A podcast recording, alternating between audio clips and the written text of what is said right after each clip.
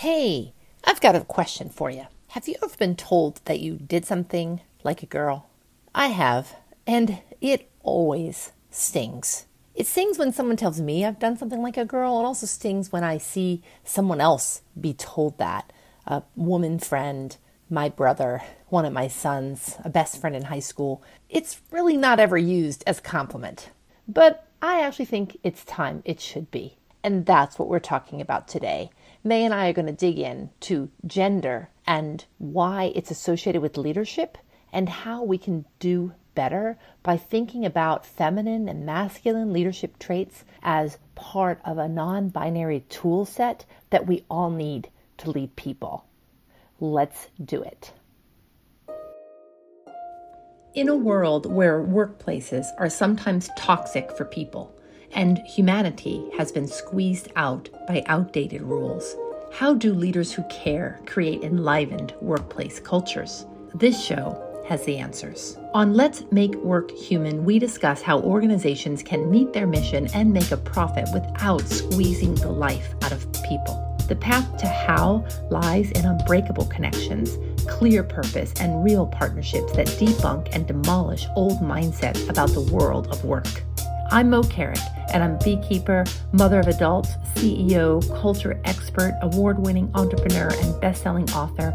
And I'm joined on this show by my colleague and friend, awesome coach, mother of a toddler, award winning creative DEI facilitator, and millennial Mayrats. Together, we tackle teams that gossip, leaders who are bad for people, partnering while working, belonging, and so much more with an irreverent and honest look at what it takes to make every workplace fit for the human beings who work there. We're on a mission to stop the suck and restore humanity to work. This show will warm your heart, challenge your thinking, and leave you laughing out loud. Hello. Hello, Mei. I'm so glad to see you. Yes, you too. I'm excited about our topic today. Tell us what the question is. Yeah, well, here's what I've been thinking about. And you and I have had many conversations about this. And it has to do with gender identity and leadership. And my question is this for you this week. Okay. Why is leading like a girl or lead like a girl the best advice that every people leader out there should get. Like, why are we not telling people leaders that they could improve their impact if they led like a girl? Oh my God. don't you think that would be pretty good? That Wouldn't that be so wild? Yeah. Why don't we ever say that? I've never heard that ever. No, I've never heard it said either. And of course, you know, I recognize that saying girl for people like us, we are women, we are not girls. I get all that. But I'm really, I was, I really enjoyed when they came out the always like mm-hmm. a girl advertisements for always maxi pads which were for those of our listeners that haven't seen them they were these really powerful videos about what happens when girls hear all the time like a girl like a girl like a girl and they they reverse the the ads where they start where they say you know throw throw this ball or jump this jump and they and they do it in kind of a you know not very good way like a half-ass way and then near the end they're like no i'm gonna you know i'm gonna throw like a girl and they and they just kick it you know, they're like, this is how a girl does it. And I just think it's super powerful. Um, and I also think about the idea that the feminine qualities of leadership, which are like a girl, like that's what we people who identify as women have inherited in many ways around legacy, are some some of those qualities of leadership are the ones that are the most necessary today. Mm-hmm. And yet we don't we aren't really talking about that um, and attributing excellent leadership of people to qualities that are feminine. And I think it's about time we change that. yeah. Yeah. Uh, first of all, those commercials just make there's a UK version and there's a US version, and they both will just make me start sobbing immediately. There's a moment in those ads right in the middle where like the tone changes, you know? Yes. And they ask the this brother has a sister. Like, do you think, since you just said like throw like a girl and it looks like that, that you're insulting your sister? And he says no. He's like completely separated what it means to throw like a girl and what it means to be an actual girl. Right. And I think that is very, that's part of this leadership thing is like that we've separated leadership from like being a person, you know? Right. Like being leading like a girl sounds so derogatory. Yes. But we are not against women leaders. No. Right. So what well, why don't we encourage women leaders to lead that the way that they can with the, the quality that they have. can with the quality they can, which can be really badass and just like throwing the ball really well yeah. or whatever, you know. And but also men can lead like a girl. Yeah. And, and need to. I mean, we spend a lot of time working with men who have been enculturated to lead in different ways and are needing to learn about yeah. what I would say are feminine characteristics of leadership that will help them be, be more successful, like emotional intelligence, like empathy. And that I love that moment in the commercial when the little boy says that because they say, Do you think that saying that your sister throws like a girl is derogatory? And he goes, No, no. And then he goes, Oh, well, yes, sort of. yeah, he's like 10. he's he like, catches himself. It's like, well, actually, yeah, it is kind of, you know, the not very nice thing to say. Um, and, and, I just love the way they turn it on its head about like this actually can be a good thing. And I, I feel like in the realm of people leadership in particular, it's just something that we aren't talking about, which is the marriage of the tool set of the masculine and the feminine that is so necessary. And, and we should probably, as I say that out loud, I realize we should probably like qualify that. We're talking pretty specifically of like people leadership not yeah. just leadership in general for like someone who's leading a social cause or someone who's you know a politician for me that's different than the leadership realm that we work in which is about leading people in an organizational context yeah and i think i would push back and say that I, the same leadership qualities that we're talking about that are held as the greatest and best and most successful are heralded in those realms also being aggressive yes. and alone like you know, all of those things are also there. So why not also can these other feminine traits be used in those realms? Because I don't think they're praised as often there. No, but, not at all. And and we're also there's also a difference between what we're talking about in terms of feminine and masculine traits and men and women. We're not using those words interchangeably. That's right. For, for a reason. Yeah, I think that's a really good point. And and I think it's like well, how we attribute certain characteristics of how we show up at work, particularly with leadership, to being more akin to the masculine or the feminine, which we know, I mean, is we know is a binary construct, and there's a spectrum around masculine and feminine, but but we're not we're not talking so much about gender identity here as we are the attributions that come with those leadership qualities. Yeah and the attribution of like a girl around leadership is pretty bad but actually i believe that those leadership qualities those feminine leadership qualities are critical. Totally. Are critical and it makes me wonder like how did we get here where good leadership is attributed to masculine gender gender identity or even gender identity broadly? Like how did these two things get connected? Answer that for us and then we'll just wrap well in great Moe fashion, I think I would push it back to you in terms of we talk a lot about the Athena doctrine, even just what they are. So you tell us what the masculine traits are and what the feminine traits are? Well, the reference that Mei just made, and we'll put this in the show notes as well, to the Athena doctrine is a body of work. It was a research project that resulted in a book by two researchers, Michael D'Antonio and John Gerzema, and they did a pretty big study, a global study, and they looked at two main things. One was they took a broad list of leadership characteristics and they asked half of the study group, which I think was 10,000 people, which of these characteristics do you consider more masculine and more feminine?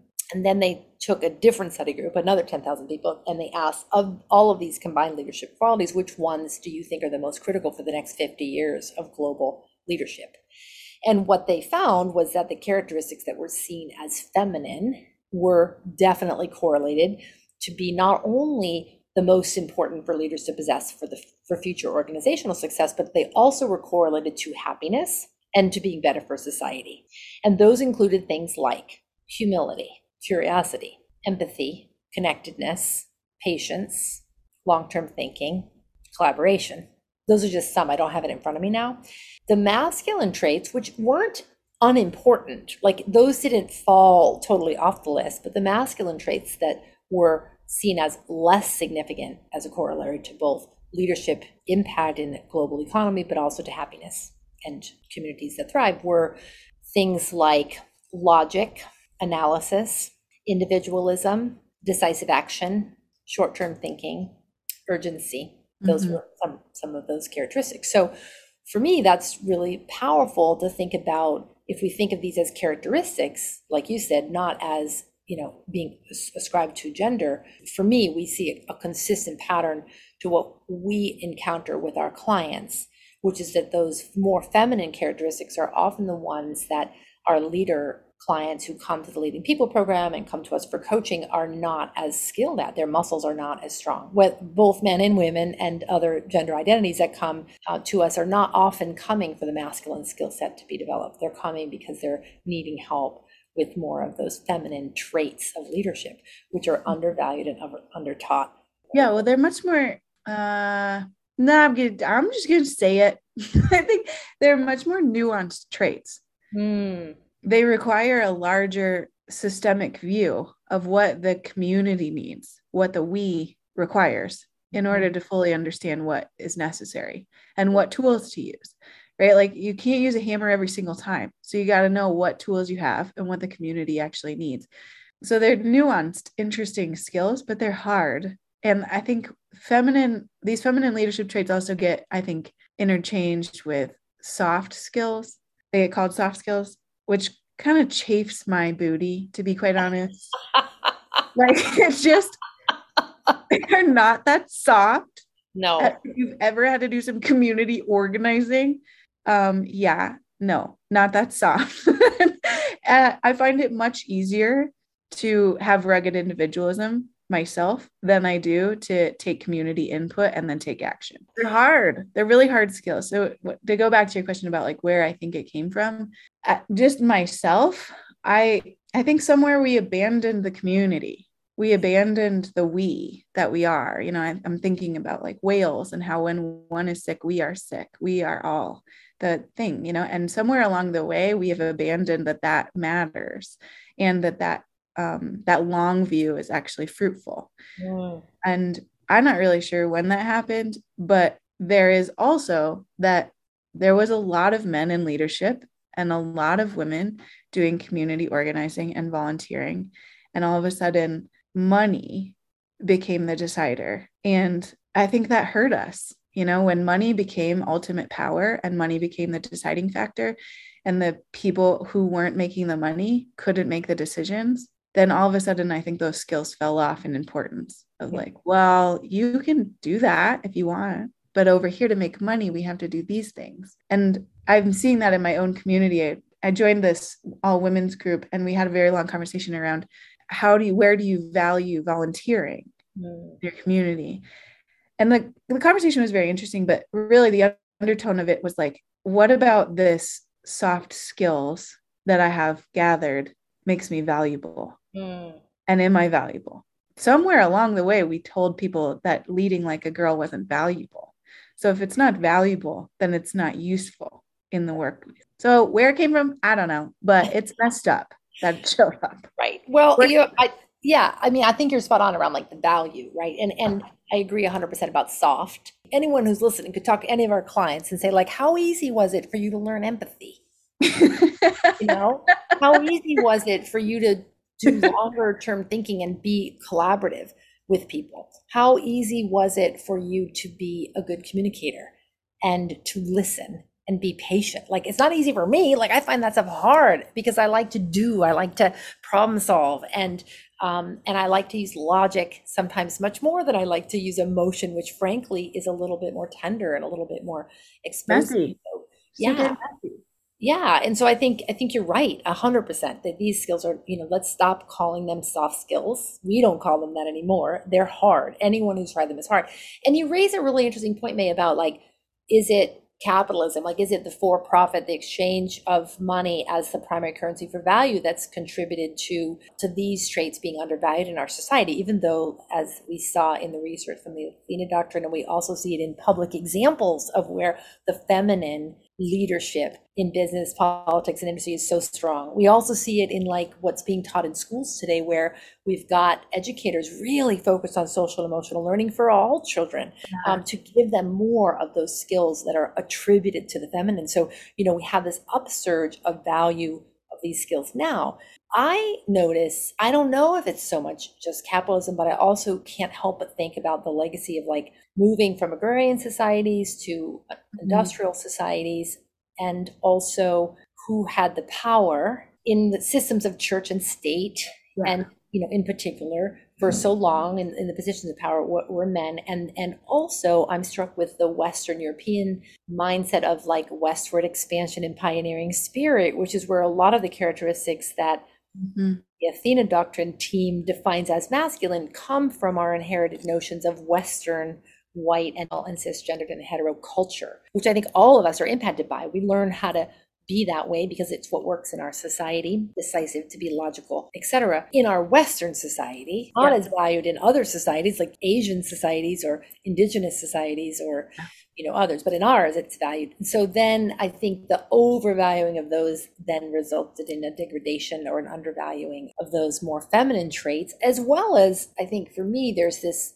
maybe this again is industrial revolution but it's like the squeezing out of anything to do with human beingness yeah. from work. Like human beings, it's like the model of treating human beings as machines that made those masculine traits so successful. And if we think of people as human beings, not machines, then the feminine traits are absolutely essential. You know, so I guess I guess it's an evolution and an inherited story, perhaps, around the attribution. And I'm really struck with how it doesn't help any of us. Totally. Yeah. Well, you- I've just been in some conversations with some of our male leaders in the LPP about when when it's their words are when is it appropriate to show emotion and that sends up a little red flag for me around like appropriateness tells me that you want to get it right that there's some perfect way to do it which yeah. cycles back into this like oh you feel like you're not doing it right which tells you that yeah. you're not good enough which tells me that the system has messaged to you that emotion makes you not good enough so you have to find the totally. right place to do it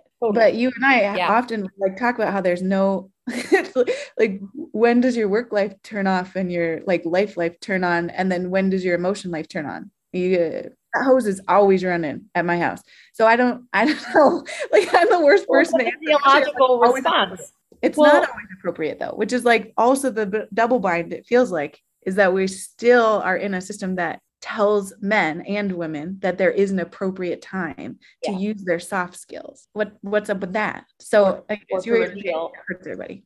Well, right, or to reveal their tender hearts, you know, like in in that way, and certainly not at work. I do think though that women we as women i can speak for myself but i've also seen this in like the work of deborah tannen the, uh, jennifer bosson who's a university of florida research talks about how men are given much less room for emotional identification and expression than women. And so, and I can say as a white woman, I feel like I was given a pretty wide swath of permission as a young girl to express emotion. I know now that it's a physiological response and that across the whole gender spectrum, we all feel the same physiological responses. But I feel like if I compare myself to some of my family members and friends, that I feel more free to express an array of emotions compared to my male counterparts, my sons, my my husband, and I and they've reinforced for me some of the messaging they got, like boys don't cry, mm-hmm.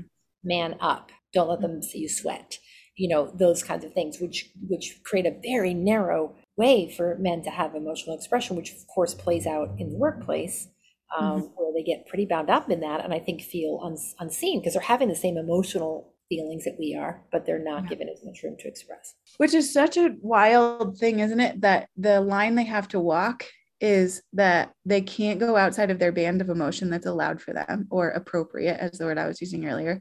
And if they keep it together, they are a good leader. There's so much reinforcement there to stay within your band of allowed emotion. No except wonder. for anger, except for anger, right? Which men are right, given yeah. to express but they're not given room to express many others. So yeah, that's what appropriate looks like. But then for women, there's a very, very different message around emotion. Like what do you what are the messages you got about emotional expression, for example? Oh yeah, they're all allowed.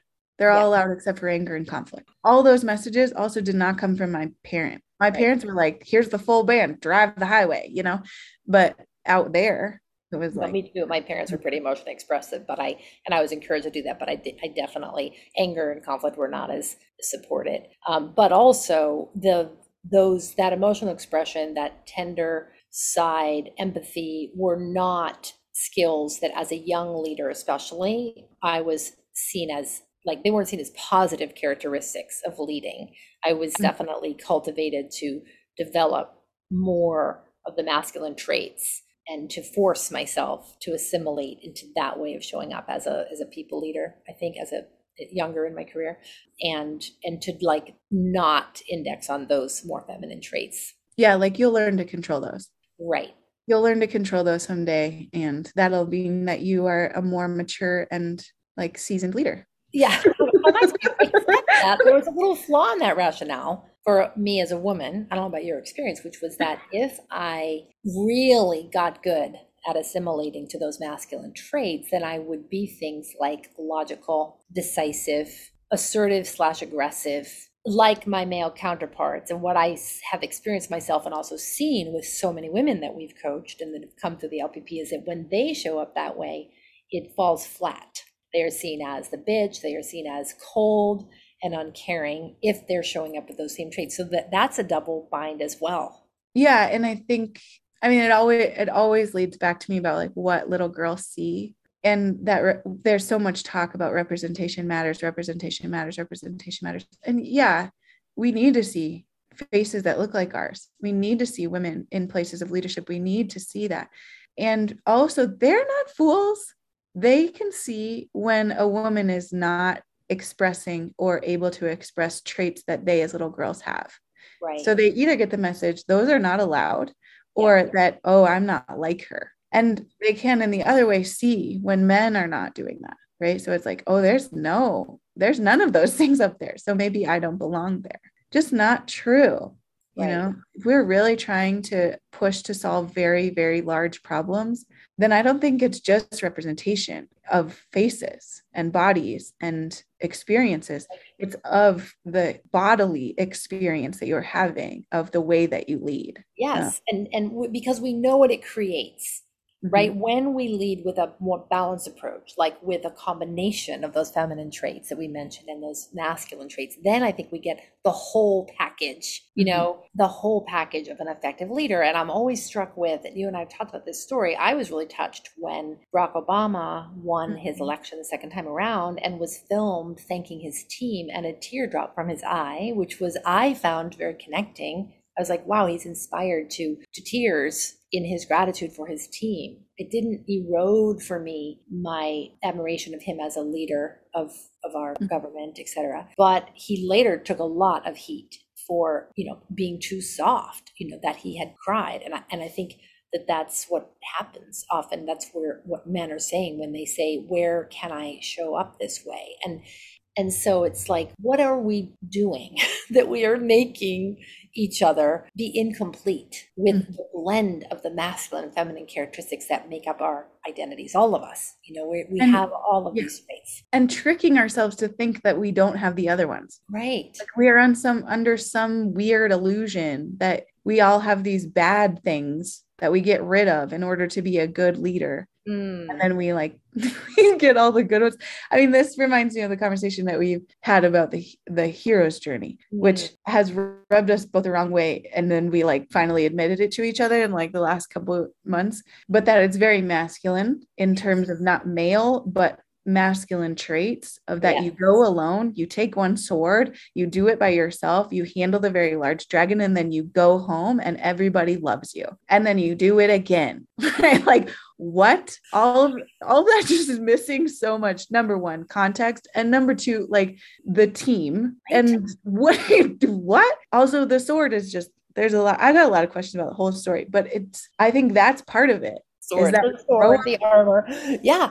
We grow up on things like that. Like yes. we grow up on things like like those giant hero stories, even Star Wars, you know, yes. even Harry Potter to a certain extent. We grow up on these stories that are one hero and everybody else thinks they're cool. And the reason that hero is so cool is because they have control over all of the things that are bad in them, which is emotion, caring too much, dwelling too much on what the team thinks, empathy, you know, like, well, right. And they have to sever themselves, you know, the classic Joseph Campbell hero's journey. They have to sever themselves from their community. They have to leave their people to be alone, to go through hardship in order to come back and bestow their wisdom upon the innocent plebes that are waiting. Like that's sort of the, that's the gist of it, you know. Like this is what we model leadership. Of. I, it's funny you say that because I was with a client today um, who's in the high tech space and a big client, a big name client, and they we were having this conversation at the break because the topic came up of Elon Musk and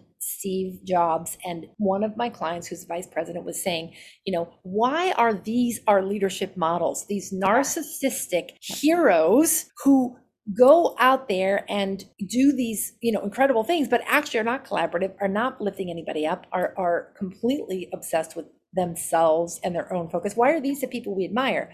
And I was listening thinking, yes, I have that same question as well, yeah. because that is not the model of leadership that we know is actually good for society and good for businesses and good for schools and good for hospitals. That isn't the kind of leadership actually that yeah. helps or works. Like it has worked in those instances, right? Like it seems very rare that those tools would work. Yeah. But we, but we like idolize it as opposed to we don't idolize as often i think the the people that are building genuine buy-in behind a cause or building communities of you know richness and and vibrancy that people are flocking to work for. We, we aren't celebrating those leaders in the same way and i think it contributes to this bias to the binary of which leadership traits we over index on as good and i think it underserves all of us. Oh, I totally agree. One of the things as we've talked about women leaders is this thing that you have said that has stuck stuck with me for a long time is that they have to go it alone, that they mm. have to stand alone. And that feels as a millennial headed into her career, I feel so that feels so unappealing to me. I don't want to go it alone. I don't want to stand by myself. I don't want to. It's not because I can't take hits. I can. It's that I that feels unappealing and it feels very akin to high school drama to me. Mm. It feels very akin to the Mean Girls. Mm. That if you if you can't set yourself apart, you drown. There's no place for you. And I just don't think that's real. That didn't work in high school. Thank God high school ended. But I don't think that's real. It can't be. How do we solve problems that way? So I don't, I don't know. What are your thoughts about that? oh man, it gets complex, right? Because there's a piece where where we say, you know, even in my own stuff, I say, you know, I really believe that we should be telling all leaders of all gender identities to lead like a girl. And what I mean by that is to own and and um, use successfully these feminine traits that are so powerful at building teams who care and vibrancy in organizations. Like I believe that, and then I also can see myself saying, well there are negative feminine traits too, just like there are negative masculine traits. Mm-hmm, and mm-hmm. one of the feminine traits that I think is is the most difficult at times is the mean girl phenomenon. There was a great book I read years ago. I don't remember the authors called Trip the Prom Queen, Tripping the Prom Queen, which was about like female to female competition in the world of work.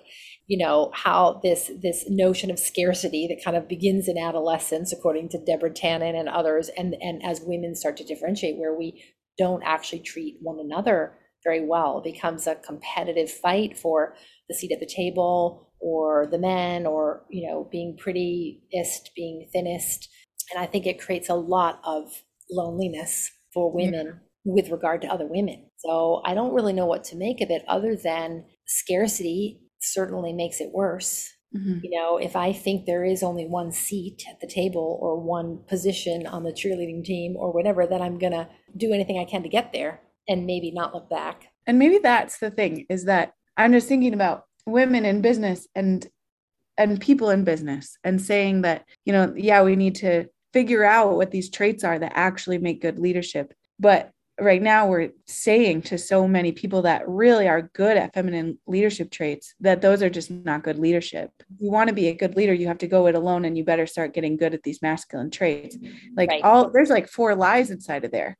Right. Wouldn't it be interesting if we instead use the skills that we have, which is like very are building community and mm-hmm. showing empathy? And what if they also made money right. Like, right. Going back to our money conversation, Ooh, right. Listen to the podcast if you want to talk about Moe and Mei's money issues. But we, women also are allowed to make money. Right. And what if the merging of those skills made money for everyone? What if you could solve problems by merging those skills? Right. And validating and valuing those skills at the equal rate and using them as tools instead of weapons. Well, and we, yeah, absolutely. And we know that communities do better and communities do better when women have money because of what women do with money that they have. They reinvest it in community um, and in family. And that's why, you know, um, investment in development is so powerful when women, you know, are engaged.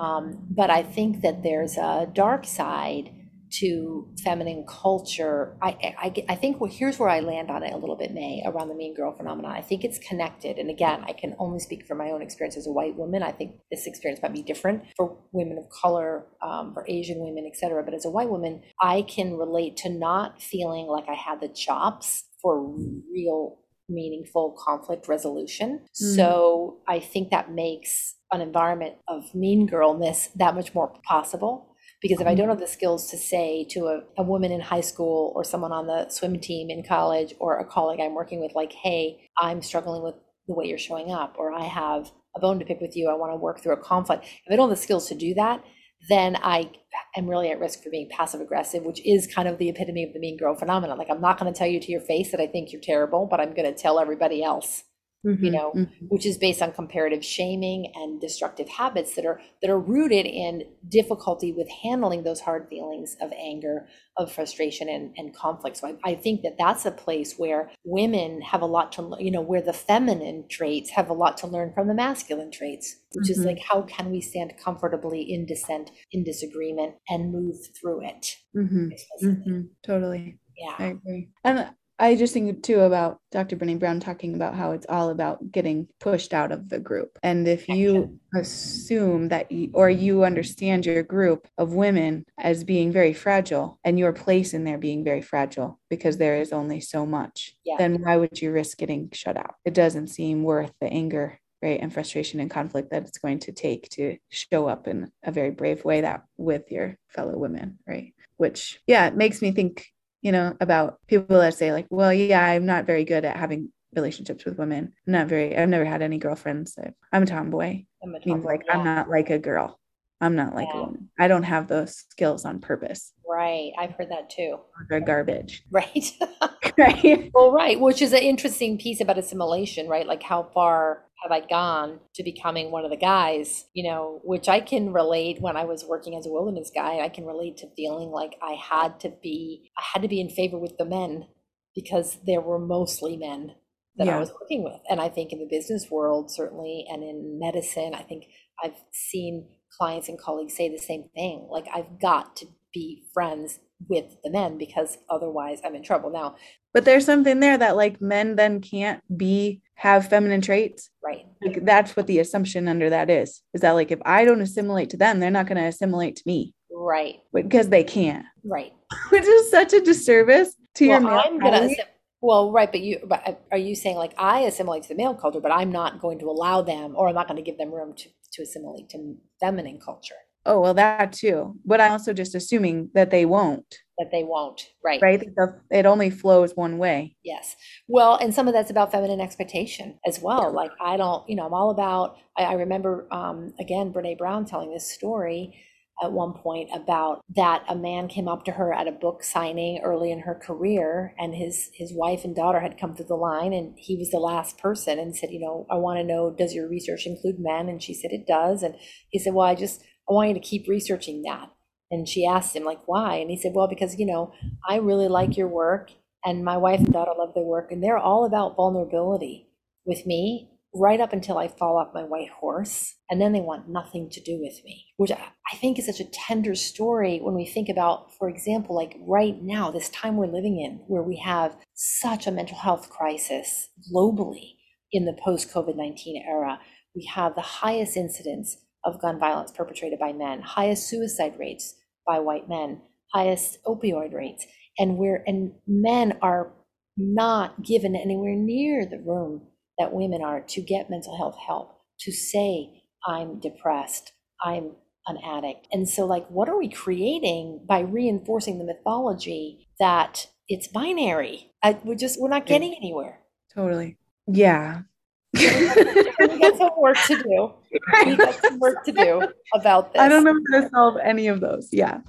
Well, I think we are. I mean, I guess what I'm sitting with is this and I know we need to wrap up this podcast, but I'm, what I'm sitting with is in our work and in the world we touch, both, you know, as parents, right? But also mm-hmm. in our work with clients, if we can give more spaciousness for mm-hmm. there to be more tools in the shed for all of us so that mm-hmm.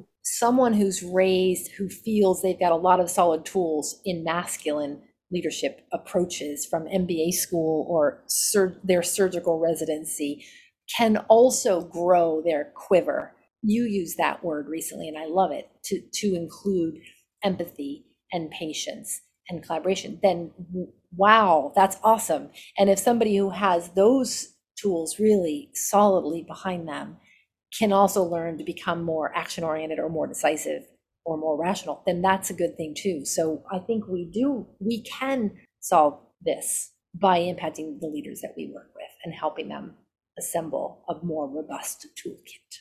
That's my story, and I'm sticking with it. well, I I feel I feel heartened that you think that we can solve it. I'm an optimist at heart, so I'm with you. I think too part of it is valuing and really noticing when those traits show up, mm. um, and not missing the exit ramp you know? Like noticing when you see that sign on the highway when you see a people leader that does the thing that you're looking for like praising when things go well. Absolutely. And i'm really struck with this conversation around my own tendency to want to be binary, you know, especially around the genderization of leadership traits and saying to myself, like, as a result of this conversation, I'm thinking, you know what, actually, Moe, it's not binary. Like, women and men and all gender identities have these traits within them. It's a matter of how they get expressed and what works in leading people. So I think that's it's helpful to push against that binary construct we, we inherited, you know? So thanks for helping me feel a little, a little more optimistic too. Mm, you're the best, though. Aww, Thanks for you too. Thank you. Bye. Bye.